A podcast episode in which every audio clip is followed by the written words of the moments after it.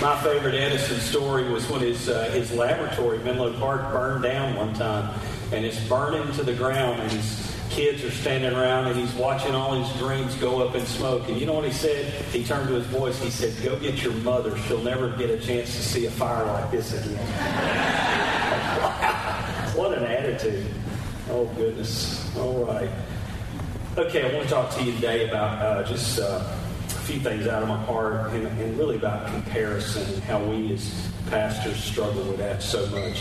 When I first went into ministry, I had been at Jimmy Swaggart Bible College uh, for about six years, and I rarely get the chance to tell this story with three of us, four of us right up here up front. So uh, three of these guys right here will uh, very likely relate to, to what I'm about to say here. We, we went to Bible college in this huge national ministry in the spotlight, TV cameras there all the time, and uh, just thousands of people. I went in 1987. I think Stuart Sherry were there a year or two before I was. The college had been open about two years, I think two or three when I went. And it was nothing for us at, a, at an Easter camp meeting to have 10 or 15,000 people in that building together. And I mean, cameras, everybody there, everybody looking at it, jumping up and down. I remember one service, they used to have a preacher's thing. What was it? Preacher's revival, or pastors would come in. And uh, I remember one when Don Brankel preached, and I think there were 15,000 people in that building at Family Worship Center. You remember, guy? Let us just have a reunion right here for just a second. You remember there was up behind the choir, everybody was sitting. You were in the cafeteria, she was clicking. Her thumb was wore out 15,000 times, but. Uh, Stuart was playing the trumpet. Always over there on the, on the right hand side of the platform is where I remember Stuart. He would play. You could probably go back and see some of those old camp meetings. Go on SonLife and watch some of those classics, and you'll probably see Stuart off to the side playing a trumpet. Uh, oh, I'm sorry, Stuart. I am so sorry. It will be complete retro 1980s time when you see that. My kids, there are a few of those chapel services on YouTube, and my kids love to go and watch those and look in the audience and see if they can see me. And I was lucky to dodge the cameras a lot. But I remember a service when they were all up. You remember that section up behind the choir? I had to sit up. They were like stadium, and they had seats all the way out in the lobby. Family Worship Center is this huge church with two levels balconies full. I remember being on that balcony and things get Pentecostal and you could feel that balcony just shaking like this when people got shouting. So we go from this atmosphere of thousands of people into ministry. And we kind of had this expectation that ministry is this big, booming, flashy, uh, and not to not to say anything bad about that. I mean, there was some real powerful things happen there, but had the, some of the greatest musicians anywhere in the world there, and, and it was just this incredible thing that we experienced. And then we go out and start pastoring churches, and it was like total culture shock. You know, I went, I left there when I graduated, and I went on the mission field to Honduras. And I was in a, I, I taught in a school in Tegucigalpa, Honduras. It had about 7,000 people. So still for a time, I was in a really large church. And I met my wife there. Uh, I actually, the principal of the school that, I, that hired me turned out to be my mother-in-law. So uh, we, we, yeah, that worked out. the principal mother-in-law, she's just changed jobs a little bit. But uh, we, we got uh, same sort of thing, right? Uh, this isn't going to be played in Honduras, I hope. Um, anyway, I worked in the school there, met my wife, we got married, and came back, and, and we went from a church of 7,000. We got married the next day. We moved back to North Carolina, went to the Cornerstone Conference, and felt led to pastor a church. So Tommy McGee was the bishop at the time, and Tommy and I have been friends. He's led me through so much ministry. He's listened to my complaints and my cries for so many years now and blessed me so much. Tommy sent us to a church in North Carolina and said, why don't you try this? The church had 50 people, and that was a pretty good start for a guy who'd never really done anything. You know, he was going to send me to a church with about 50, so he said, why don't you go preach there Sunday morning and Sunday night? And I thought, well, by God, you know, I'm Jimmy Swaggart Bible College. I've come from this great place, and I, did, I know how to to do this. You know, I'm basically the next Billy Graham, you know, coming on the scene now, and everybody's just going to love me.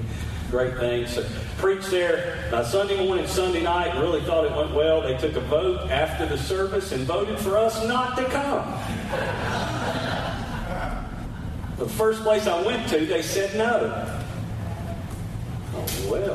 And that was only 50 people. I'm used to being in church with 7,000, and I thought, man, I thought I could uh, start pastoring a big church, and even these 50 here won't have me. So Bishop did the next best thing he could do. He sent me to a church that had 20. So we went to a church, and uh, they had about, well, we got there that morning, they had 35 people. And I mean, there's nothing wrong with 35 people. Some of you pastor 35 people love those 35 people, serve those. There's nothing wrong with that. Love those people like a thousand. That's great.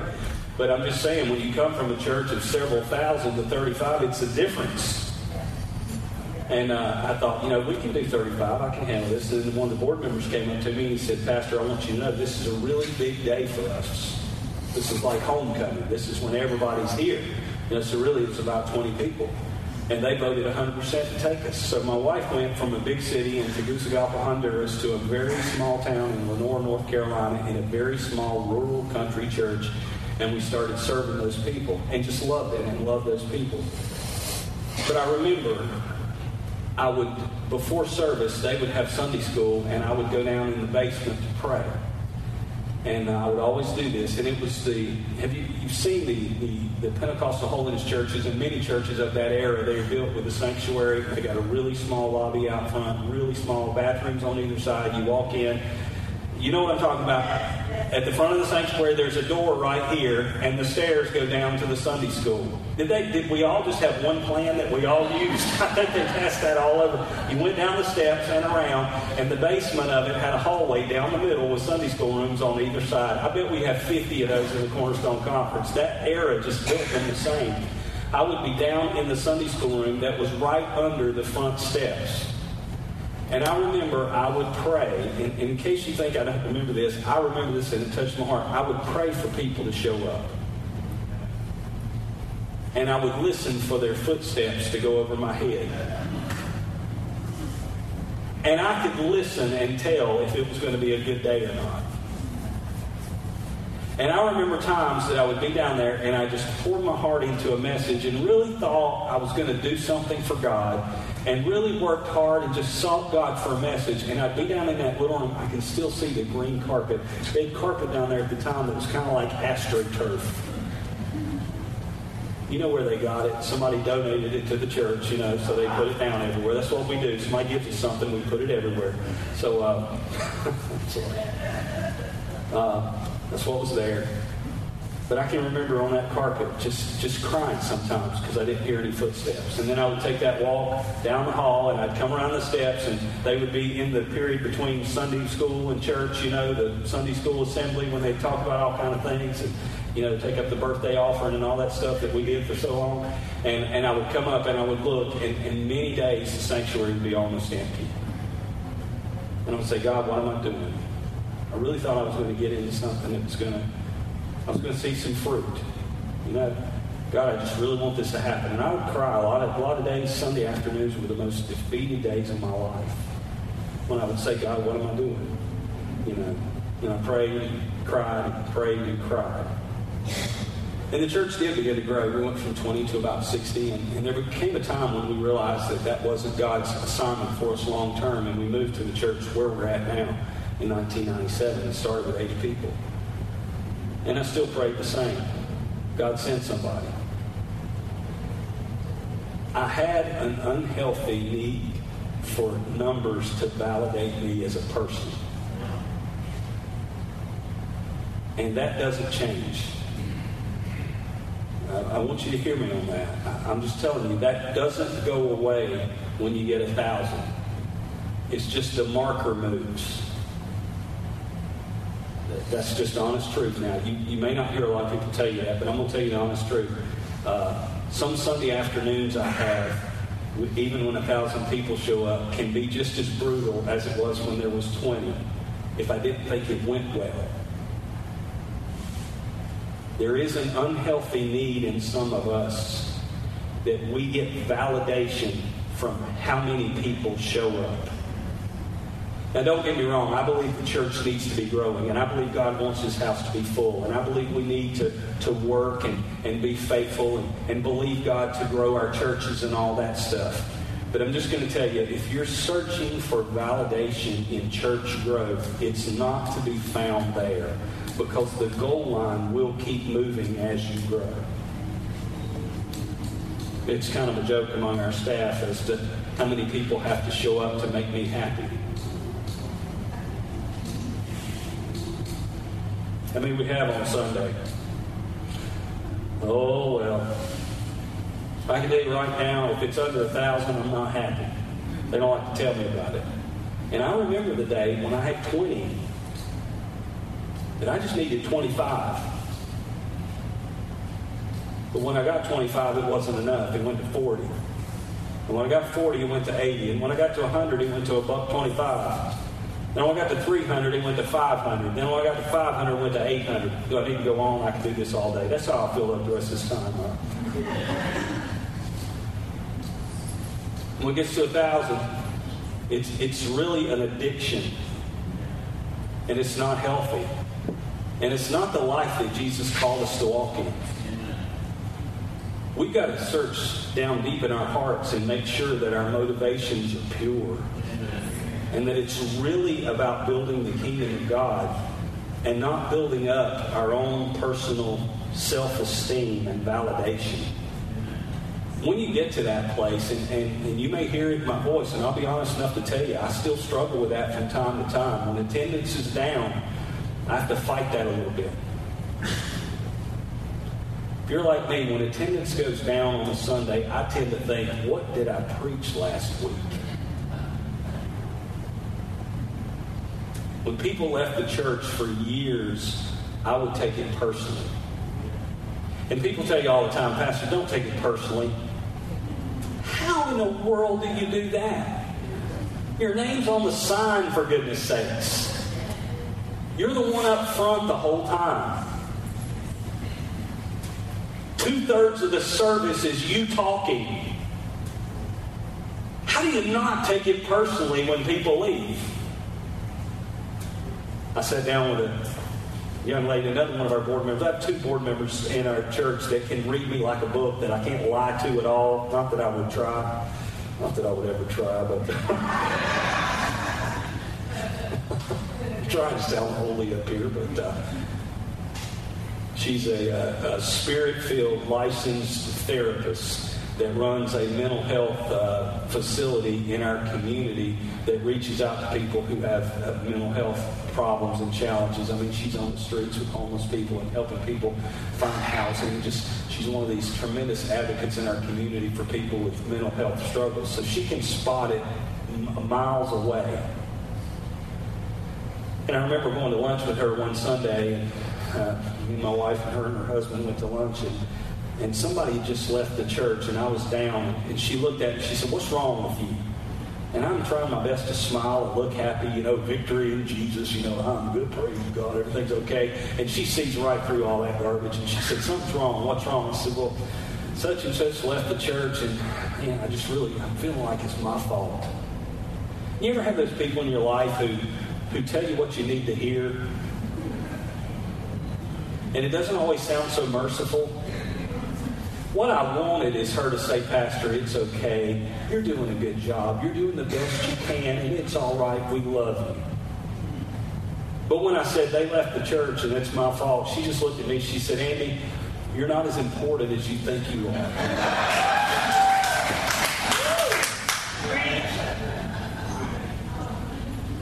I said, What? Her name's Kristen. I said, Kristen, what are you saying? You know I'm a humble guy. She said, No, you're not as humble as you think you are. She said, Do you really think people make all their life decisions based on you? She said, if you think people leave the church because of something you didn't do, then you must think the rest of us come because of what you do.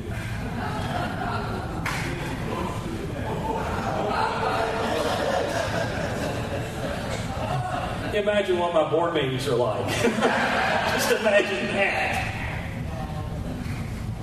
And I began to realize that I had something unhealthy down on the inside of me that needed people to validate me. And sometimes I still struggle with that. And I, that's one of those things that I give to God on a regular basis. Those things that I have to do that. And I, and I suspect and I know that a lot of pastors struggle with that. Somehow we need to be needed.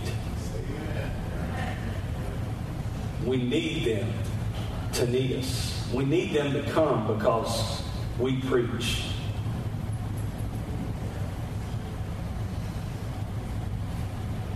Every now and then, my office uh, overlooks the front of the church, and there's glass, and I can look out sometimes. And sometimes I'll walk upstairs and grabbing my mic or something, and I'll see the cars just streaming in. And I remember the days when nobody was coming, and today there, there's a turning lane, and they'll be lined up to come in, and it's a beautiful sight to see. And sometimes I'm tempted to think, uh, boy, I'm letting the curtain down here. But I'm tempted to think, look at all those people coming to hear you preach. Boy, look at all those cars. They're coming to hear you. And you know that voice is not Jesus. God reminds me, they're not coming for you. They're coming because I'm doing a work here. And you're a part of it. We struggle a lot of times with comparison. You ever struggle with comparing yourself to somebody else? I mean, social media has made this so easy. Because pastors get on social media and they, they humble brag. I just want to praise Jesus. To God be all the glory. We had 1,800 at Easter. We just decided some time ago that we were going to stop putting attendance numbers up. We were going to stop posting that on social media. If you do that, that's fine. And sometimes those records are wonderful things to celebrate, don't get me wrong, and I rejoice with you. But I really got concerned of that really looked like we were keeping score. And I didn't want to puff us up and discourage somebody else. I didn't want to play the comparison game, so we just stopped doing that. I'm going to throw this in for free. Here's another free thing since I got time to fill. The real number you want to be measuring now is not attendance, but engagement. That's worth you coming here to get that right there. The real number is not attendance, it's engagement. We have a process at Upward, and this has nothing to do with anything else, but we have a process we call it celebrate, connect, and contribute. Celebrate is the people that come to celebrate Jesus. Those are attenders. Connect, that's the people who are plugged in relationally to the church. That means they don't just come to church, they're part of a smaller connect group. And that's where discipleship happens. The third one is contribute. That's people who are involved in ministry. Our goal for a disciple is to get them in the church, right? To get them connected relationally, growing in Jesus, and to get them involved in, in ministry and reproducing because a disciple always reproduces. The most exciting stat at Upward Christian Fellowship for us is not, yeah, we averaged X number. The most exciting number that we rejoice over is the percentage of people that are connected and are contributing based off of that attendance. And right now, our number of connect and contribute is hovering right about 65%. And we're really excited that of the crowd that comes, about 65% of them are either connecting or contributing. That's what excites us. If, if you just measure attendance, you can have a revolving door in your church. But when the engagement percentage goes up, the body is being built. But for years, I lived on this, comparing. And I tell you what, there's always going to be somebody that's smaller than you are, and always going to be somebody that's ahead of you. No matter what you achieve for God, there's always going to be somebody that it seems like they're doing more. And they make it look beautiful on Facebook or Instagram. Right. Don't we put the best pictures on Instagram? On Facebook? Because they got filters. Nobody ever sits down at the table and puts a picture of a fried bologna sandwich. Anybody like fried bologna? I do. Everybody always puts a picture like when they have a steak at an expensive restaurant or some beautiful meal. And, and the illusion is they eat like that all the time. Any of y'all eat those little sausages in the can?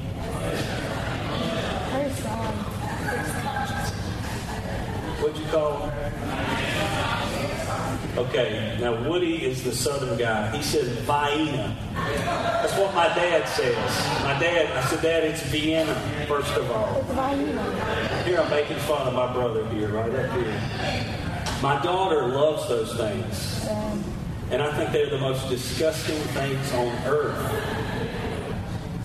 They're just above the potted meat stuff. You ever had that stuff? That's for cats, you know. That's for animals should eat that stuff. Oh, Lord. My daughter opens a can of those, and that gunk that's in there with it, it's like, where did they get that? I'm gonna need to slip out to the restroom if I keep talking here. I, I said that once to our congregation, and this is just what rascals that I pastor.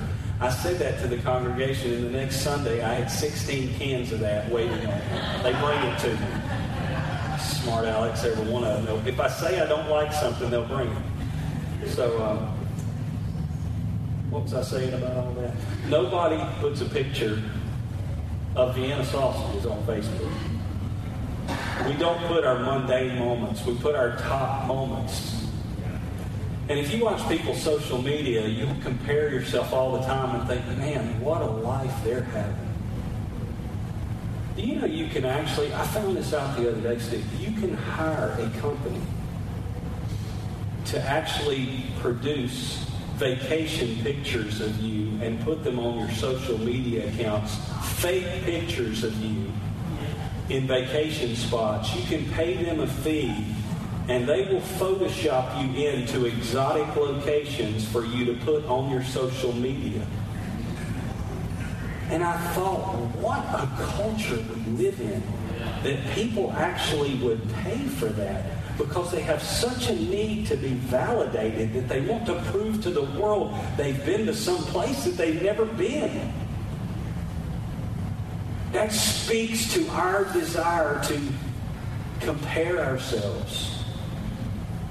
And I'm going to tell you something. The people you're comparing yourself to, they've got the same struggles that you do. They've got the same insecurities that you do. They've got the same problems that you do. And you're always comparing yourself to them. They're struggling. I've gotten to know some people who, who are, I've, I've hung around with some people who are big name people before. I, I've met some of these people. They have the same problems we do. I was, I was invited. This is funny. I was invited to the uh, Foursquare uh, National Convention uh, last week. The president is a friend of mine. I, I, knew him when he was a district supervisor. He became president of the Foursquare, and so he invited me to come. I'd been with him through a, a bit of a crisis in his life, and he said, "I just wanted to thank you. I wanted to invite you to come to our Foursquare convention." And uh, there were like 5,000, 4,000 people there in this big hotel auditorium, you know. And he had my wife and I these reserved seats right down front. And I thought, wow, this is cool. They're just treating us like a king, you know. So I walked down, and they've got my name on the chair. And I sit down in the chair, and right behind me is sitting Jack Hayford. Y'all know Jack Hayford. He's the president of Foursquare. He's like this incredible Pentecostal statesman, you know, man of God. He's like 90 years old. His wife passed away. He's remarried now at 90 years old. I'm like, go, Pastor Jack, you know, remarried at 90. He's sitting right behind me, so I'm like, told Alexa, I said, Jack Hayford's right beside us. Jack Hayford right there. Preacher gets up, and it's this on fire Pentecostal preacher. And about 10 times in the message, he's like, turn around and tell your neighbor that it's their year of breakthrough. And I'm like, nope, I'm not telling Jack Hayford. I am not turning around to tell Jack Hayford it's his year of breakthrough. No. Brother Jack had to make it without me. I'm he probably wondered, why isn't this guy turning around? I'm not doing it. But I've met some people like that. And I found out they deal with some of the same insecurities I do. They question themselves when they when they get done preaching. They question, did I say this right? Did I say that? Any pastors ever drive home on a Sunday afternoon and just unpack your message with your spouse and say, should I have said that? That really stunk, didn't it? And my wife will tell me about 10 times it was okay, it was good. And then at a certain point, yeah, sometimes it's just, and then I'll say, just exactly, you do that. Yeah, still we're reading his mail too. Just good? Was it just, okay then? It wasn't great? I wanted it to be great. You say something like that, and faces light up all over the room because we all do it. We all do it. We've had some great preachers in our church, and they get done preaching an awesome message. It just rocked the house, and everybody just loved it, and God moved. And then we'll go out to lunch, and they don't have their spouse. I'm the only one there. And they said, Was that okay? Yeah, kid, Jesus just showed up, and you're asking me. Comparison is a trap. If you live a life of comparing yourself to somebody else, two things can happen. You can develop an attitude of inferiority all the time. You can feel like you'll never measure up. You can feel like you're just not good enough everywhere you go. The opposite can happen as well, and it's just as bad, if maybe not worse. You can develop, you can achieve something and develop an attitude of superiority. Think, well, now I've done something, you know, I don't move among these lower classes anymore. I don't talk to these guys. I've seen preachers before, and it's sad, but they get to a certain level and they can't talk to the little guy anymore. We don't need to be comparing ourselves to others. The ultimate price we pay for comparison is that when we compare ourselves to others, we're not free to be the individual, the unique individual Jesus called us to be. He created you in His image. He gave you unique gifts that nobody else has. He can do things through you that are unique to you. You have a you have gift mix in you that others don't have. There are people you can reach for Jesus unlike anybody else. And when you try to be me, or I try to be you, or you try to be a TV preacher or something else, you come across as very inauthentic. You've heard me talk enough to know that if I try to be T.D. Jakes, it's going to be comedy. I try to act like Benny Hinn, it's going to be crazy. Right, that's not a commentary on T.D. Jakes or Benny Hinn. It's just saying, I'm not them and they're not me. But if I compare myself to them all the time, I wind up being a copy instead of the original God made me to be. See, we're not to be measuring ourselves against each other anyway. It's Jesus that is our standard. You know, it's easy to be holy in our day if you measure holiness by everybody else. If I measure holiness by just staying this far up above the world, man, it's getting easier all the time to be holy. Because the world's lowering all the time, and I can just drop my standards right with it. Man, the only thing you need to be holy today is maybe smile once in a while. Don't be angry. I don't know. If you're measuring by the world. But man, when you look at the standard, Jesus Christ, and who he is, man, there's always room to grow. The good thing is he always gives us the power to grow through the Holy Spirit to be like him because that's why the Holy Spirit indwells us so that we can uniquely express the image of Christ, the person of Christ, the power and presence of Christ in the world all around us. When I'm bound up looking at other people and trying to be like them, pay a high price. Heard a pastor one time, he said, my dad sent me out to, uh, he was, he was uh, building a picket fence. Any of you ever built a fence or anything like that? he said, uh, son, uh, yeah, I'm talking to preachers. We're not known to be good at stuff like that. His dad said, son, I'm, I'm going to be putting the pickets in. They had the rails put up. And he said, I'm going to be out in the yard putting the pickets in. And he said, I'm going to give you this original picket. He said, you're going to stand in here at the table saw and you're going to cut each picket based off this original. And then I'm going to take it out and he would come back and get one, and then he would put it in and come back and get another one, and the son would just keep cutting. So the son mentioned the first one by the original, and the dad came in, and the son handed him the original. So the son, in his mind, is thinking, I'm doing the right thing. So he just kept handing the one he just cut off. Now, I'm not much of a carpenter, but I do know this. There's a term in woodworking called kerf. Anybody know what kerf means? That's the amount of wood that the saw takes off. And when you cut anything, the saw cuts out just a little bit. I don't know, what would that be? Uh, eighth of an inch, maybe? That doesn't sound like much, but once you cut eight, you're off an inch.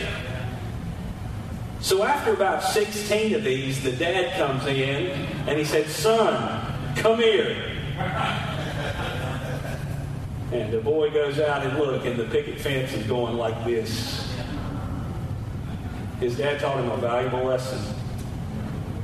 He said, Son, don't measure by anything but the original. You've got to measure back to Jesus. I just need to be like him. I just need to let Him live in me. I don't have to be you. I have to let Him live through my life. You don't have to be me. Please don't. I wouldn't advise it. Be what He's called you to be. It's amazing to me that people in the Bible struggle with this. The Apostle Peter, we've talked a lot about Peter, and we've probably mentioned him again briefly tonight, but Peter struggled with comparison for much of his journey with Jesus. He was a loudmouth guy who seemed very confident, and I found this to be true. Sometimes the loudest people in the room are the most secure, insecure. Let me say that again. Some of the loudest people in the room are the most insecure, and they're covering their insecurity with their volume and with their brash personality. They're kind of preemptive. They want to preempt you. You ever seen a person who, who, who makes you mad immediately? You ever been around the kind of those gruff people who tick you off the first thing they, they meet you? You know, that's, that's often preemptive anger. They want to reject you before you have the opportunity to reject them. That's a hurt that's down deep inside of them. So they're pushing everybody away because they want to be the mad one. Oftentimes, the most insecure in the room is trying to portray security. I've tried to teach my kids that the loudest one in the room is often the one that needs a t- they have a need inside. And I think Peter was the guy. He compared himself all the time. Jesus went to Peter and his brother Andrew, and they, he called them away from being fishermen. He said, Follow me, and I'll make you fishers of men. And they left their nets, they left their vocation, they left all their past life, and they followed Jesus with all their hearts. They're sitting around the table at the Last Supper, and Jesus says, One of you will betray me. And Peter, again, Big Mouth didn't get it right, but once that I know of, he said, Jesus, I don't know about all the rest of these guys, but I'm your guy. I won't betray you. I'm ready to die with you tonight. And Jesus just looks over and says, Peter, you man, you just have no idea what you're talking about. You don't have a clue. You're going to deny me three times tonight.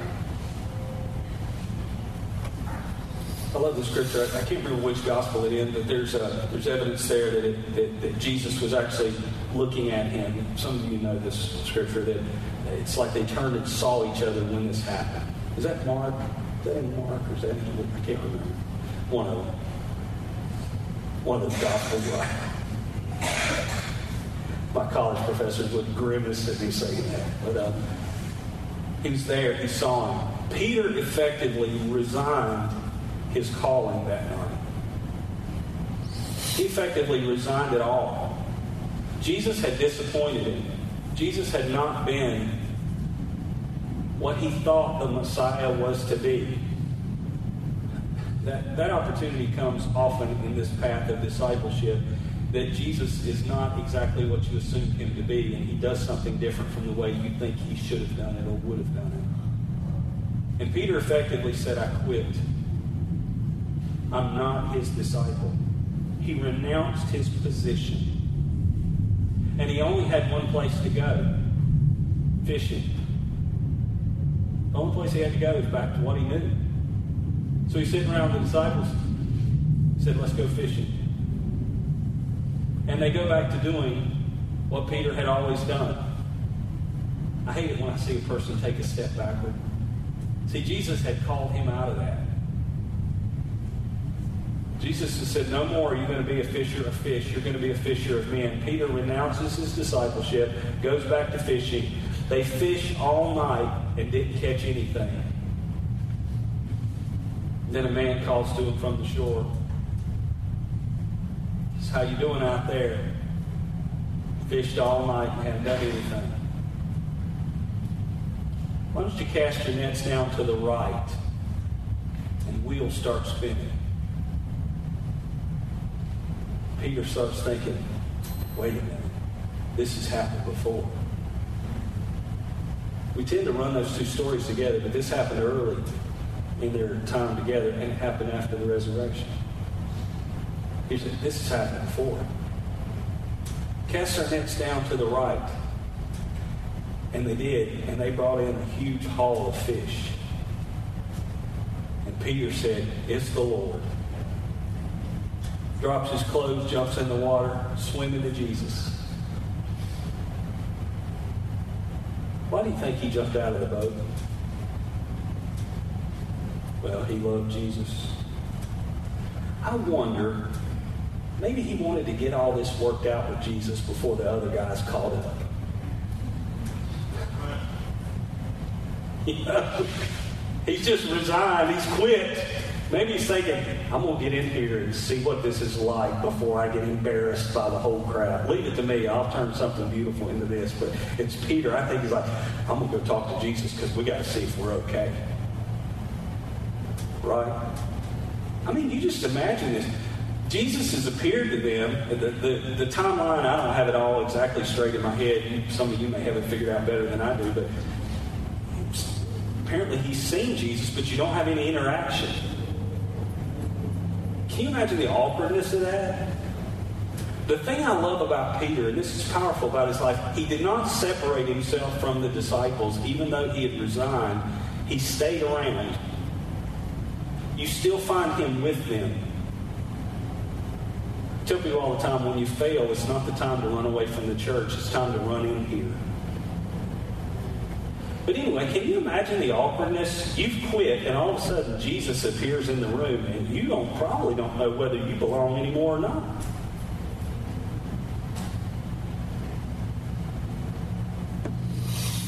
Awkward. So he sees Jesus, he jumps out of the boat, swims to the shore, and I love this about Jesus. Jesus didn't say, Well, well, well, look who's coming here. Big boy told me he would never betray me, and I seem to remember when I was at my lowest point, you looked over at me and denied being my disciple, and I saw that happen. What's going on now? Here you come crawling back. Some of us would have probably said that. Come swimming back to me. He's on the shore making breakfast. I always wonder where he got the bread from. Right. You know, bread and fish upon the fire. Is that the Bible or is that and dine the master called? I heard Leonard Ravenhill, I think it was, said that Satan had tempted Jesus to command the stones to become bread, and Jesus wouldn't do it. And on the beach, Jesus just picked up a couple of rocks and said, I'll show you, Satan, I'll do it now. Become bread. That's free too. That's just absolutely free, and I'm not sure it's even true. So. Peter comes in, and Jesus restores him to ministry in one conversation.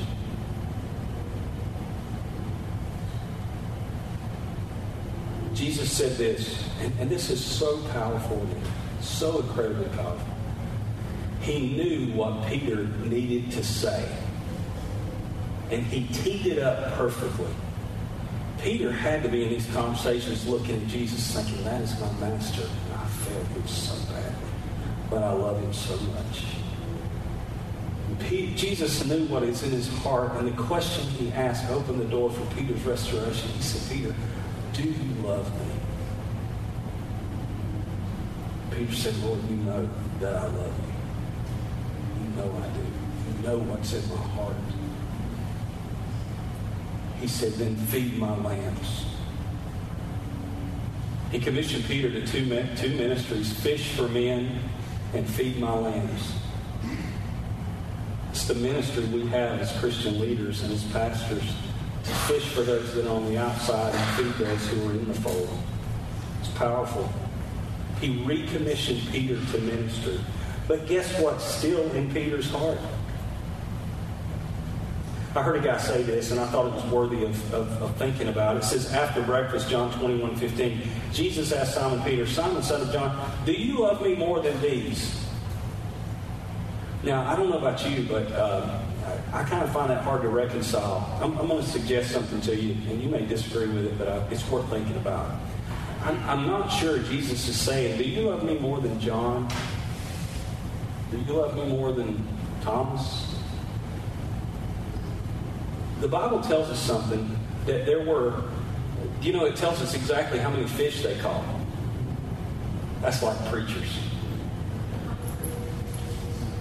We count everything, right? I find it so funny that uh, God called so many fishermen, and Jesus called so many fishermen to be past preachers, disciples. What's the first thing two fishermen say at the end of the day when they meet up? How many did you get? What's the first thing pastors say on Monday when you talk to each other? How many did you get? How many did you have? Had 153 fish. I heard a pastor say this. He said, I think Jesus pointed to the pile of fish and said, Do you love me more than these? Do you love me more than you love your old life?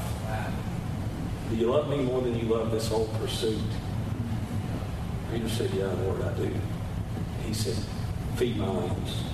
He restored him to ministry. It's amazing to me that even then, we're such a stubborn people. You remember how I said earlier that the disciples, even after being filled with the Holy Spirit, struggled with the Gentiles? Peter, the guy who was always comparing himself, saying, Not, I'm separate from this bunch, Jesus. I'm better than the rest of them. Even after Jesus restores him in the very same conversation, John 21 21, Peter points over to John and says, What about him, Lord?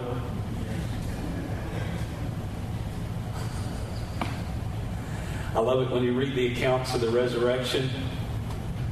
John is very wants to let us know 2,000 years later that he outran Peter to the tomb. It's just like a man, just like a preacher. First of all, he's the disciple that Jesus loved. Wow. I have two issues with that. Two things I think about that. The first thing is I think how arrogant. But the, th- the second thing I think is how wonderful that he saw himself as the disciple that Jesus loved. I'm supposed to say that for tonight. I'm going to say that again tonight, so y'all act like you just heard it tonight. Let's say that. That's how we need to see ourselves.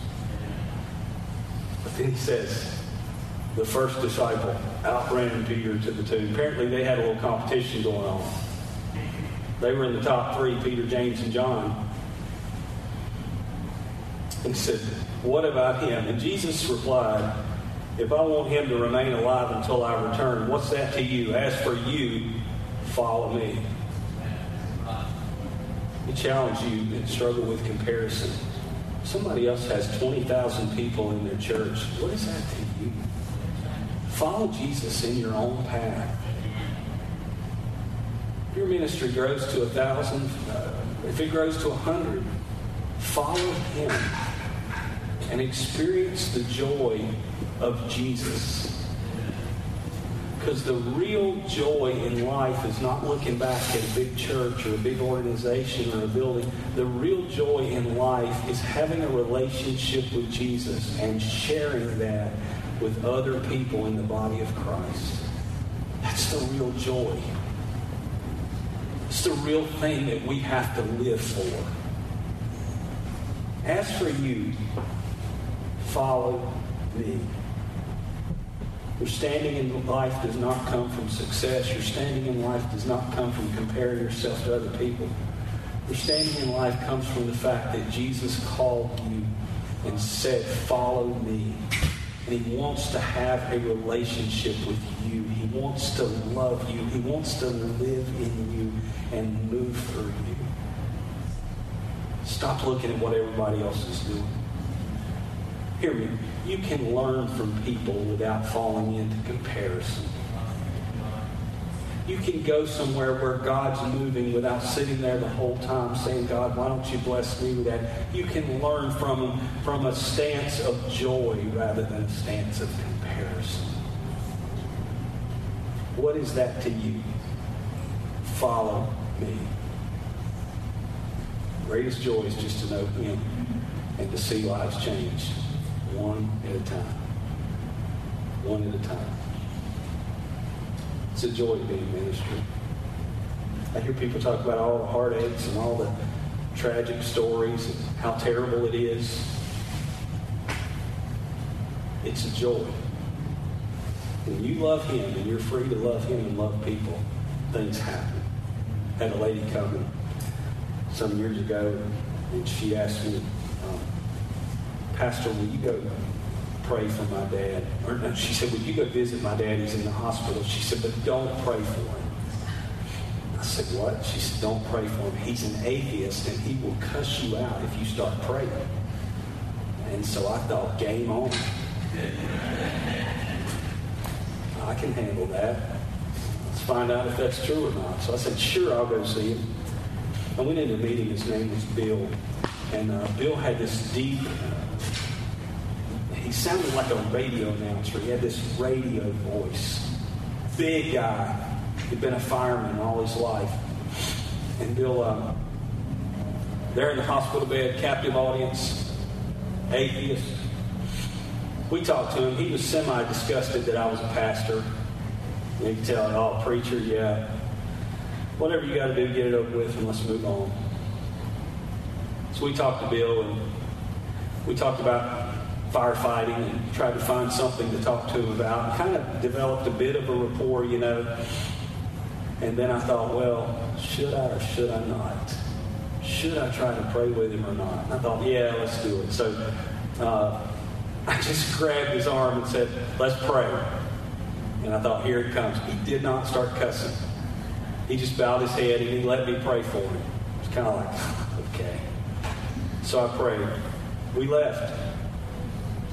The next week, somebody had called in. I'll never forget this. Somebody called in and they had one of those. You remember those chairs? They probably still have them for, for older folks who can't get up, and there's a button on them, and it'll kind of lift them up and help them out, you know. Somebody had given one of those to the church and said if anybody can use it. We found out that Bill's wife needed a chair like that. So I called Bill and said, listen, we've got a chair for your wife. How much you want for it? I said, nothing. It's yours. What?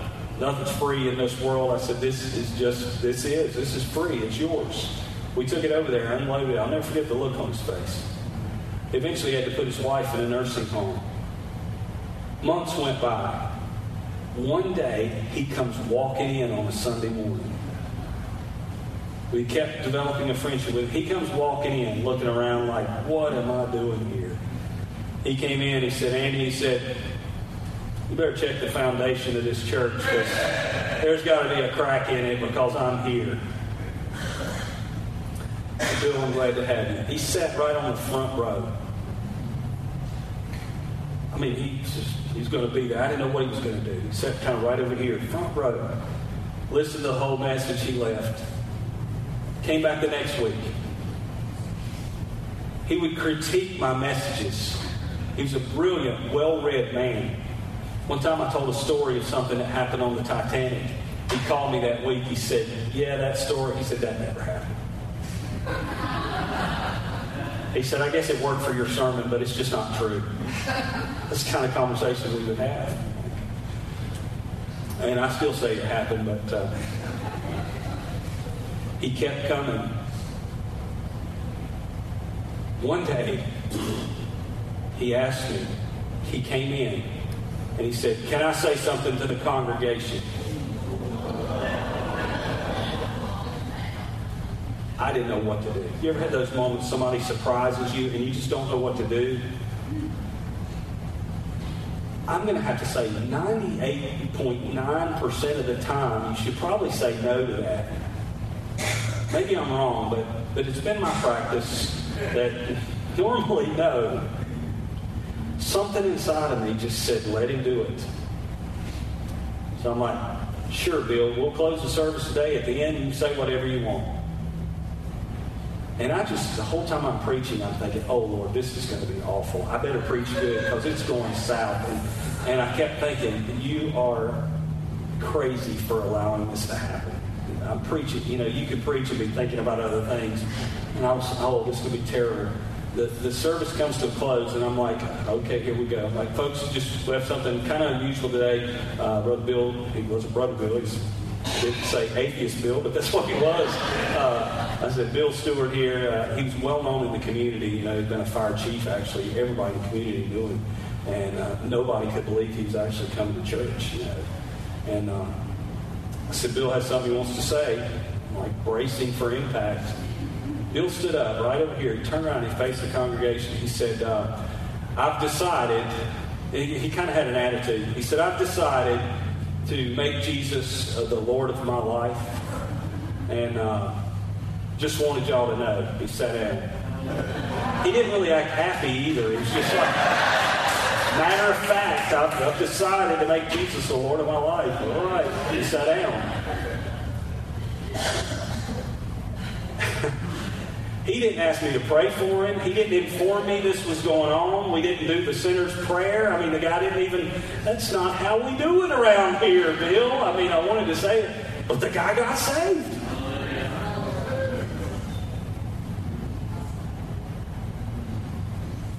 About a month later, he called me.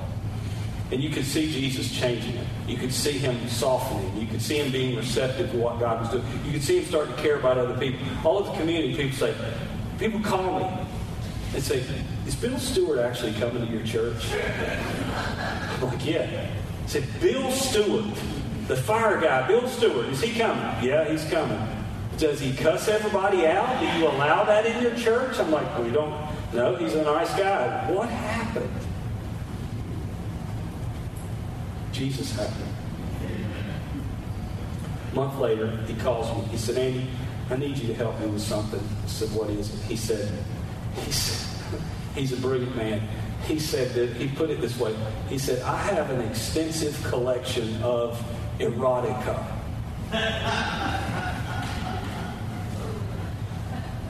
I'm sorry if that embarrasses any of That's exactly what he said. He said, I have an extensive collection of erotica at my house. That's how he said it. And he said, I would like this out of my house. And I'd like for you to come pick it up. And I thought, okay. First of all, I'm going to take somebody with me. And I said, Bill, okay. I, I had a little. Uh, think a little Honda Accord. I said, I've got my Accord. I'll come and we'll put it in the trunk. He said, No, you'll need a truck. I said, Really? I said, What kind of truck? He said, A pickup should do. We went to his house, and he had it all in black bags. He was very considerate of us. He had a pickup load of that stuff in his house. And he said, I want you to take it and burn it. We wouldn't even take it to the dump because we saw it as toxic material that needed to be destroyed, and it did. We had it burned. But I saw an atheist come to Jesus, haul all that stuff out. I was with Bill when he died. He called me to the hospital. And I mean, he was 85 or 6 when he got saved. I was standing beside him when he, when he died, right before he died. I, I think he died shortly after I left the room, but it was right before. And I was talking to him, and he was semi-conscious. And he took me by the hand, and he said, Andy, I want to thank you because I'm ready to go now. I'm going to meet Jesus. And I thought, if I die tomorrow, it's all been worth it. Thousand people, that means nothing. It does as individuals, but to stand up and say we got a big crowd coming to church, that doesn't do a whole lot. But to know, to go to his grave and say that guy's in heaven, that's riches that, that nothing else can give you. Nothing can do that for you like that. And that's the joy we have. That we get to help impact people for eternity. Man, folks, we got it made. We're in the best thing that there is. The church. We get to do this.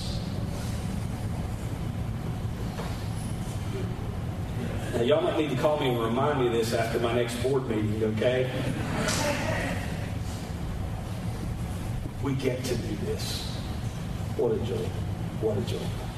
Are there any questions? We've got about 12 minutes now. We're going to go to lunch. Are there any questions? I'll be glad to answer any question I can on anything at all.